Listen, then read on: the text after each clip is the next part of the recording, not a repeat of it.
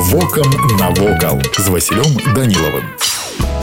Вітаю вас паважаныя сябры Сафійскі сабор у полацку хрысціянская святыня збудаваная ў 11 стагоддзі першапачаткова выконвала функцыі фартыфікацыйнага збудавання дзяржаўная ўлада мела свае знакавыя выявы ва ўсе часы у 11 стагоддзі такім сімвалам быў сафійскі сабор менавіта на тэрыторыі гэтага сабора прымаліся паслы з іншых дзяржаў у ім захоўваліся культавыя святыні сабор шмат разоў перабудоўся ці рэканструяваўся але глобальная змена яго архітэктурнага аблічча была зведзена ў 18 стагоддзі. Сабор быў узарваны для таго, каб на яго месцы можна было пабудаваць яшчэ больш раскошнае збудаванне. Тым не менш элементы архітэктуры 11 стагоддзя у новым будынку захаваліся да нашых дзён. Напрыклад, тут можна ўбачыць рэшткі старажытных фрэсак. Убранне і геаметрыя размяшчэння вежаў такая, што наведвальнікі адчуваюць сапраўдны эстэтычны шок. Аптычны далягляд стварае ўражанне карункавага абрысу веж, які нагадвае карону. Архітэктурны стыль, у якім сабор выкананы, адпавядае крытэрыям барока. Сярод мноства рэльефных кампазіцый найбольш вядомая тройца новазапаветныя стылі яе выкананы ракако аглядаючы славутасці беларусі турысты нязменна захапляюцца сафійскім саборам Вось і ўсё што хацеў вам сёння паведаміць а далей глядзіце самі